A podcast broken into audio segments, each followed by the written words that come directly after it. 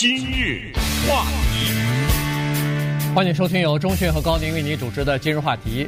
呃，这个星期呢讲了一些比较沉重的话题哈，所以有听众呢就反映了说，能不能讲稍微轻松一点的？今天星期五嘛，我们就跟大家来聊这样一个话题，就是谈判的哲学啊。这个呃，我们在生活当中其实处处都有谈判啊。呃，你在工作的场合，你跟呃老板、上级、同事、呃下属，你在这个不管是接任务、交代任务、谈一个生意什么的。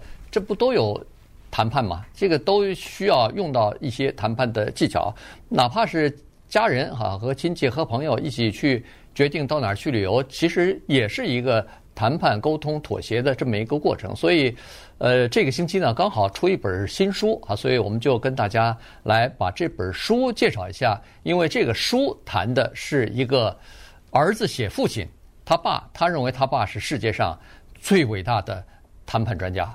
呃，实际上，咱最伟大不敢说啊，这个“最”字也不能随便。但实际上，他爸爸呢，的确是一个优秀的谈判专家。在一九八十年代初的时候呢，他爸爸写了一本书，他爸爸的名字呢叫 Herbert Cohen 啊，他写这本书的名字呢叫做《任何事情都可以谈判》。这个书呢，现在就拿在我的手里，叫 “You can negotiate anything” 啊。薄薄的一本，我看大概是这个两百多页啊，不到三百页的这么一本小册子。这本书在《纽约时报》畅销书排行榜上四个月高居不下，百万册的销售。嗯那么他爸爸呢，Herb Cohen 就变成了当时的名人。他有什么资格写这个书？我们会说你是谁啊？你谈过什么判啊？你有什么资格？他参与过大公司的劳资谈判的主要的。就是首席谈判员，他以这个资格参加过，他参加过大型的国际人质谈判，他参加过罪犯，就是单人那种拿着枪对着一个人的那种的谈判，他也参加过很多大公司的兼并啊，大公司之间的产品啊，什么什么的各种各样的谈判，所以他是经验丰富。那我有幸呢。听过他一次课，那也是二十多年以前了啊，在我们洛杉矶市中心的一个酒店里面，呃，当时在这个培训班上呢，他来讲了大概一个小时左右啊。什么叫做“与君一席谈，胜读十年书”？他在那儿啊，我告诉大家，他往那儿一站，基本上已经赢了。我告诉你，他从里到外透着一个东西，一般的人没有，叫做自信。嗯。他这个自信不是装出来的，他的自信是他阅历了人生，是他经历过沧海。今天站在这个酒店的这么一个大厅的前台，看着下面这些人，你知道吗？他见的都是什么总理呀、总统啊，什么那种呃独裁者呀、什么警察呀、大公司的主管，所以看到我们他那种自信呢，是由然的发出来的。这个人讲话之幽默。有个笑话，我知道可能大家觉得有点小黄色擦边啊，但是他以这个开场，他是讲什么叫做谈判，这种笑话听过很难忘的啊。他说夫妻之间呢，有的时候先生晚上想跟太太做爱，对不对？这就是谈判。他说啊，这东西呢，我把这个谈判呢叫做 two hours of begging，嗯。Five minutes of action 就是呃，five seconds of action，就是为了那五秒钟要进行两个小时的谈判。但是他用的“谈判”这个词叫做乞讨。嗯，他说这个呢，就是我们美国人说的 foreplay。我们知道，在性爱之前的所谓前戏，你知道吗？多可笑啊！你知道吗？前戏实际上是两个小时的乞讨，跪在那儿，然后最后得到五秒钟。所以他以这个开头，然后就讲了他。带他儿子去买车的一个经历，怎么跟那个车商讨价还价，那叫好听，那叫幽默啊！所以这个呢，有机会咱们以后再说。先说说他儿子呢，叫 Rich Cohen，他儿子叫做财富，啊，叫阿财发财，呃，给他起个这名字。他儿子呢，刚刚出了一本书，就回忆啊，他成长的过程中，他爸爸一步一步的带他，因为。他爸爸坚信一个准则，什么是谈判？不是人质，不是国际之间的那种外交的，不是大公司，而是人生的每一个环节。所以我们就看看 Rich 怎么回忆他爸爸。对，呃，Rich 呢，他是他很很小就知道他爸爸是一个谈判专家啊，在这方面是很很有心得，同时在这个行业当中也算是。了不起的这么一个人物啊，他曾经代表美国政府和俄罗斯谈判那个呃核子武器什么限制核武器条约、哎、限制核武器条约、嗯、START 那个谈判，他爸就是其中之一哈，而且给美国的好几位总统担任过专家啊，就是像是顾问一样的这个呃头衔哈，比如说伊朗的人质谈判，他爸也出谋划策。然后刚才钟迅说的大公司的什么兼并也好，合约谈判也好，工会的谈判、管理层的谈判，他都参加哈的，而且都是主要的。所以呢，他说是他他爸不是那本书出来以后，呃，这个当时是畅销书，在四四个月嘛，排行榜上四个月。他说四十二年过去了，现在这本书依然是叫做教科书当中的经典。是，就是、我绝对同意这句话。对。就是你是商商业，不管是学这个 MBA 也好，学什么呃商业管理，或者是其他方面的这个，没有，我觉得跟就一切都有关系。男女朋友没有谈判吗？没错，对不对？是同事间的交往没有谈判吗？只要分分秒秒都在谈判。对，只要是沟通啊，只要是人际之间的沟通，对，就是谈判，就是谈判。对，所以呢，他就写了这本书，这本书。呃，名字主标题当然是回忆他爸的谈判的经历，但是他的副标题写的就是这个是，呃，实际上就是这个整个的世界就是一个大的谈判桌。对，我们说的是他儿子的这书，是不是？儿子，他儿子书是怀念他爸爸，叫《The The Adventures of Herbie Cohen》啊，他就说我爸爸的丰富的、精彩的一生吧，大概就是这么。你想刚才你举的那个例子，说各种各样的谈判，生活中。他这个书，You can negotiate anything。这个书的一一开始他就讲一个故事。他说我有三个孩子，我不知道这个 Rich 是他家的第几个啊。嗯。他说我那个小儿子啊，打死不吃饭，不管那个餐厅里什么龙虾牛排随便你说，还是家里的妈妈爸爸做的饭，不吃。这是不是谈判啊？啊，对，对不对？对。怎么解决的？嗯。哎，你想想，他这个东西跟大公司的合并有什么关系啊？没错。你面对着这么一个孩子，怎么都不吃饭，你怎么办？嗯。这个听到这个，你就书这个书可以看了吧？对，对不对？对，非常有意思。你你仔细想想，回回想一下，那不吃饭的孩子在华人的家里头很多啊。对，呃，父母亲尤其是做做妈的，拿个饭碗拿个勺追着孩子 满满屋子跑的，这个不是没看过，不是没听过，对吧？对。但是我要告诉大家呢，我先告剧透一下，就是他不吃饭就打他一顿，这个可能是不在谈判桌上啊，这没有的啊，因为他伟大的谈判家。他总是希望你挺清楚，请听这个话，他总是希望对方赢。你可能听着有点矛盾，但是他毕生追求的，就是一个叫做双赢。对，你不能让对方谈判下来觉得他亏了，对，知道吗？所以，所以你看，这个就是很有意思。他爸是谈判专家，所以有一个谈判专门的谈判公司啊。对，这个叫做呃 Power Negotiation 啊，他的这个谈判公司。然后你看他的这个公司的那个 logo 啊，公司的那个商标，哎，商标就是一双呃两双手握在一起。就是两个手并在一起的时候，呃，一人出一个都是伸出大拇指的，对，也就是说双方都认为自己是这个场谈判当中的赢家啊。他不管是买车也好，呃，待会儿举个例子，比如说是呃让步，就是说他在很多的情况之下，呃，比如说他儿子买房子的这件事情上，他在很多的问题上实际上都是说你在谈判的过程当中要把握的一个一个度，不是说。斤斤计较不是说你把所有的便宜都占尽，这才叫赢啊！实际上，他认为说双方都认为自己是获胜者，这才是真正的谈判的这个呃真谛，在这个里头。今日话题，欢迎继续收听由钟迅和高宁为您主持的今日话题。今天给大家介绍的是一本书啊，本周就要出来了，一个。儿子，Rich Cohen，写他爸爸，因为他爸爸呃，Herb Cohen 呢是这个美国非常著名的一个谈判专家哈，所以呢，他就呃把谈判技巧和谈判哲学，他把谈判技巧已经上升到谈判哲学了，因为他爸说这个整个的生活就是全部在谈判当中啊，无时无刻不在谈判当中。那么他就总结了这么几条经验啊，你看这个在写书的时候，他总结几个谈判的规则的时候呢。呃，父子俩也在谈判哈。他说总结出来是五条啊，比较重大的这个原则，你应该要掌握或者应该运用的。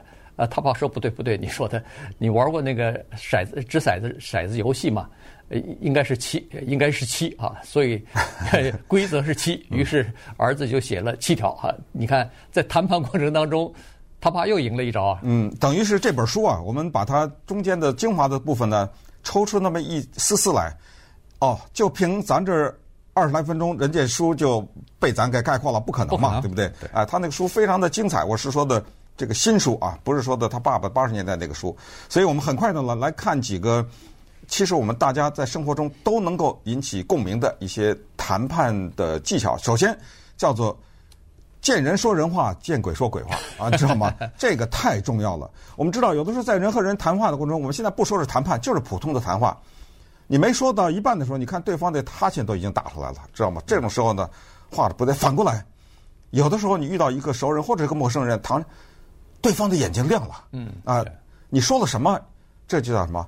说到心坎儿去了。这句话说对，为什么？因为你知道对方喜欢什么，你叫做投其所好。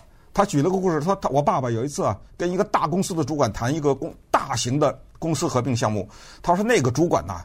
走来走去，走来就几天也睡不着觉啊！就一天到晚逼着他爸爸说的：“你的这个谈判方针是什么？快告诉我啊！你是打算从哪个角度切入啊？怎么着啊？”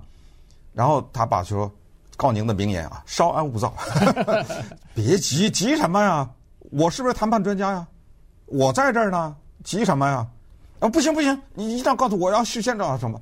最后呢，这他爸爸呀，了解到了这个大公司的主管呢，特别喜欢橄榄球。”对，他爸爸就说了下面一番话，他就说，在打橄榄球的时候呢，你先给传个左边左边，我都我都不会那个专业术语啊。对对。呃，传的你你你这个专业术语懂吗？呃，稍微懂一点。你给来说一下他怎么跟这人说的？他就说我们要呃这个侧翼啊，侧翼突入啊，突就是突破，然后呢就把球假装传给，比如说右线的这个突破的接球员，但是呢实际上这个是假的。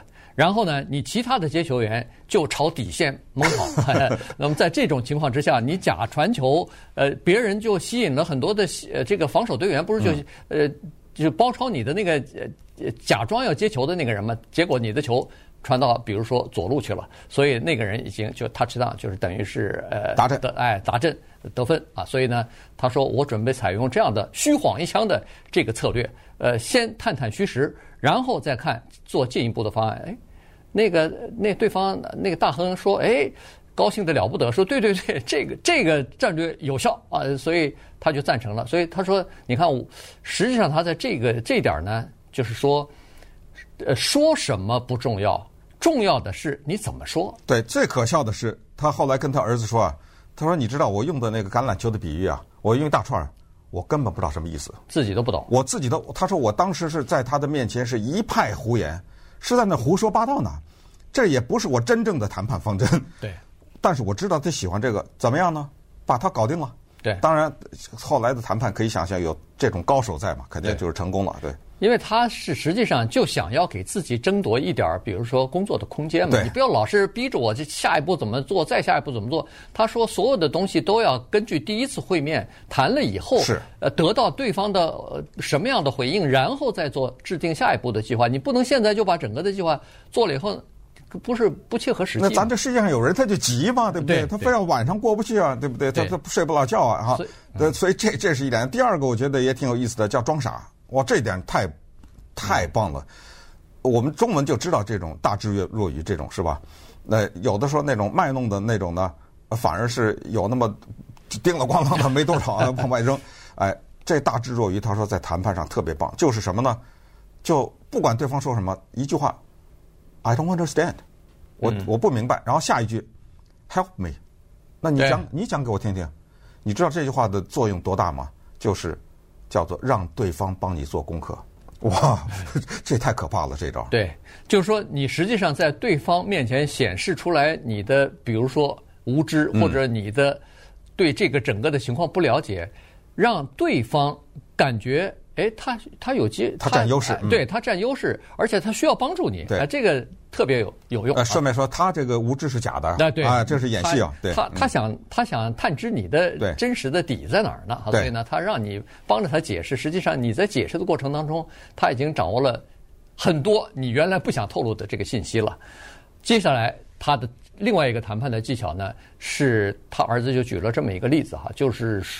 他儿子呃，当时结婚以后生了一个孩子，第二个孩子太太已经怀孕，马上又要生孩子了。那么他们就想在这个呃新泽西吧，大概、嗯、新泽西对，想想买一个房子，但是刚好碰到这个房子特别紧俏的市场特别热的时候，所以他据他说是他至少是报了什么三十个房子的想抢抢都没有抢到。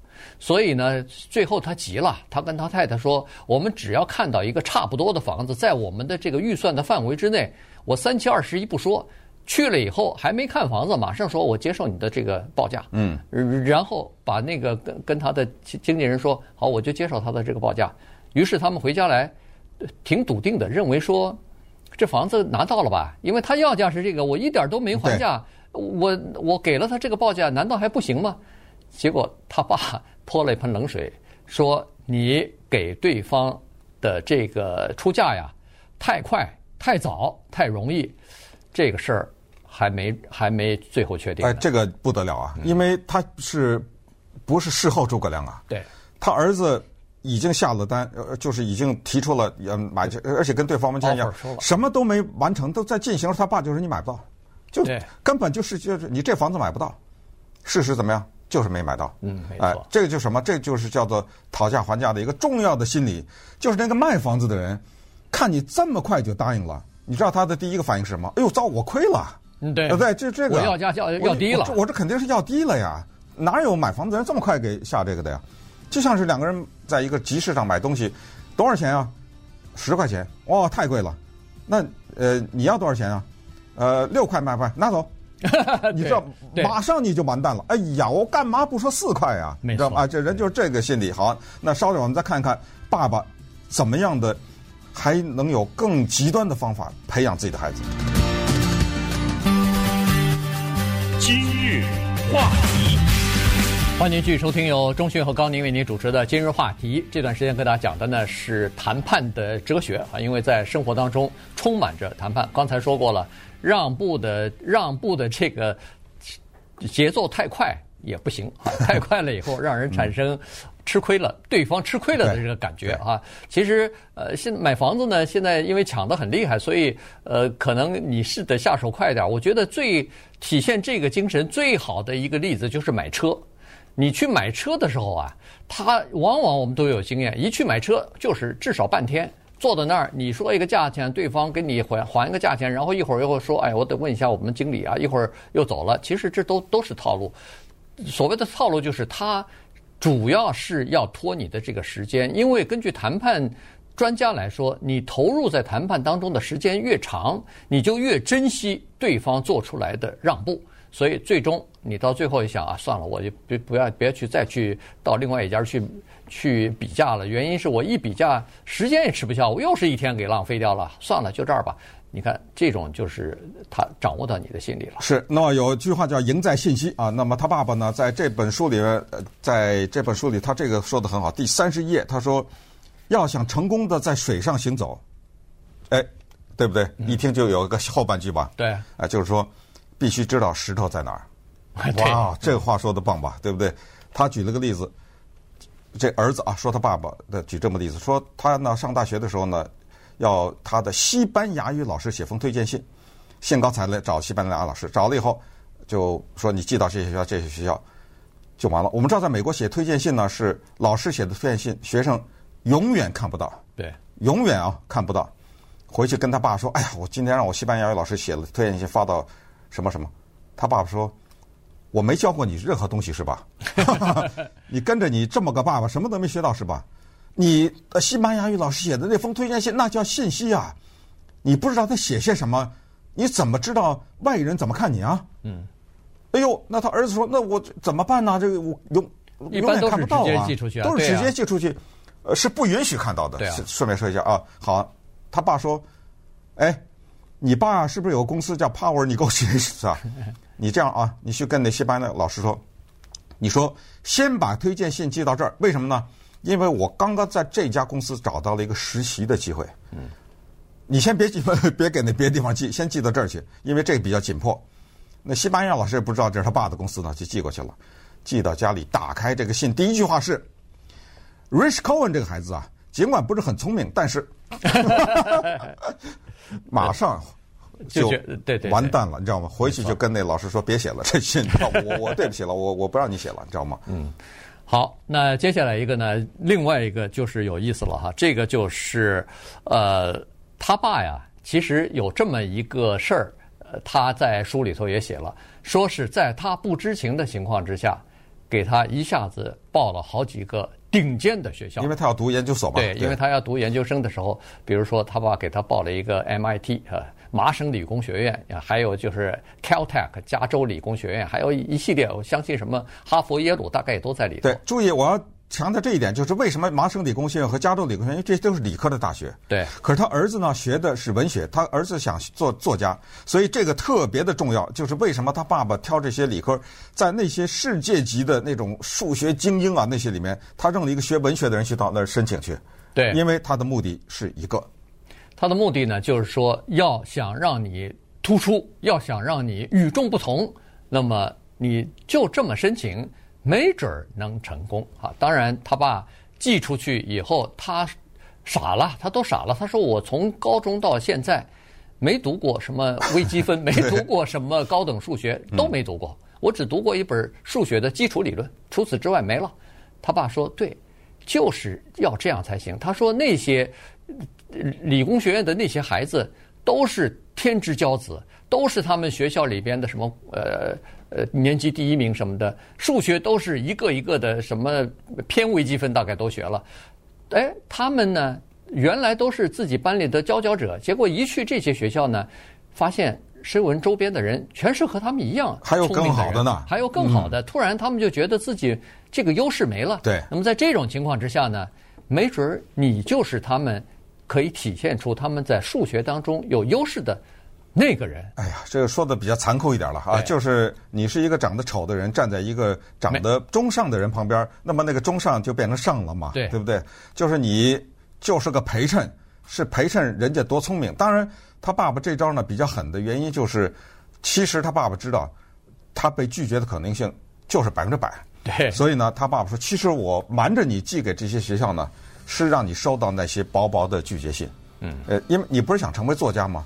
你知道要当作家，你可能是百次的被拒绝啊！对你写的东西寄到各种各样的杂志或什么，你在年轻的时候就要学会一个东西，就是拒绝，就像是学下棋一样。其实学下棋最重要的学会的东西是学会输棋。你你可能会说，输棋还用学呀、啊？我告诉你，真的要学啊！输棋是一个大的学问，很多人过不去这一关。所以你看，他爸爸为了培养孩子，叫做无所不尽其职啊！对，结果呢，现在就。有了这么一本书，让我们从中也吸取了很多人生的教训。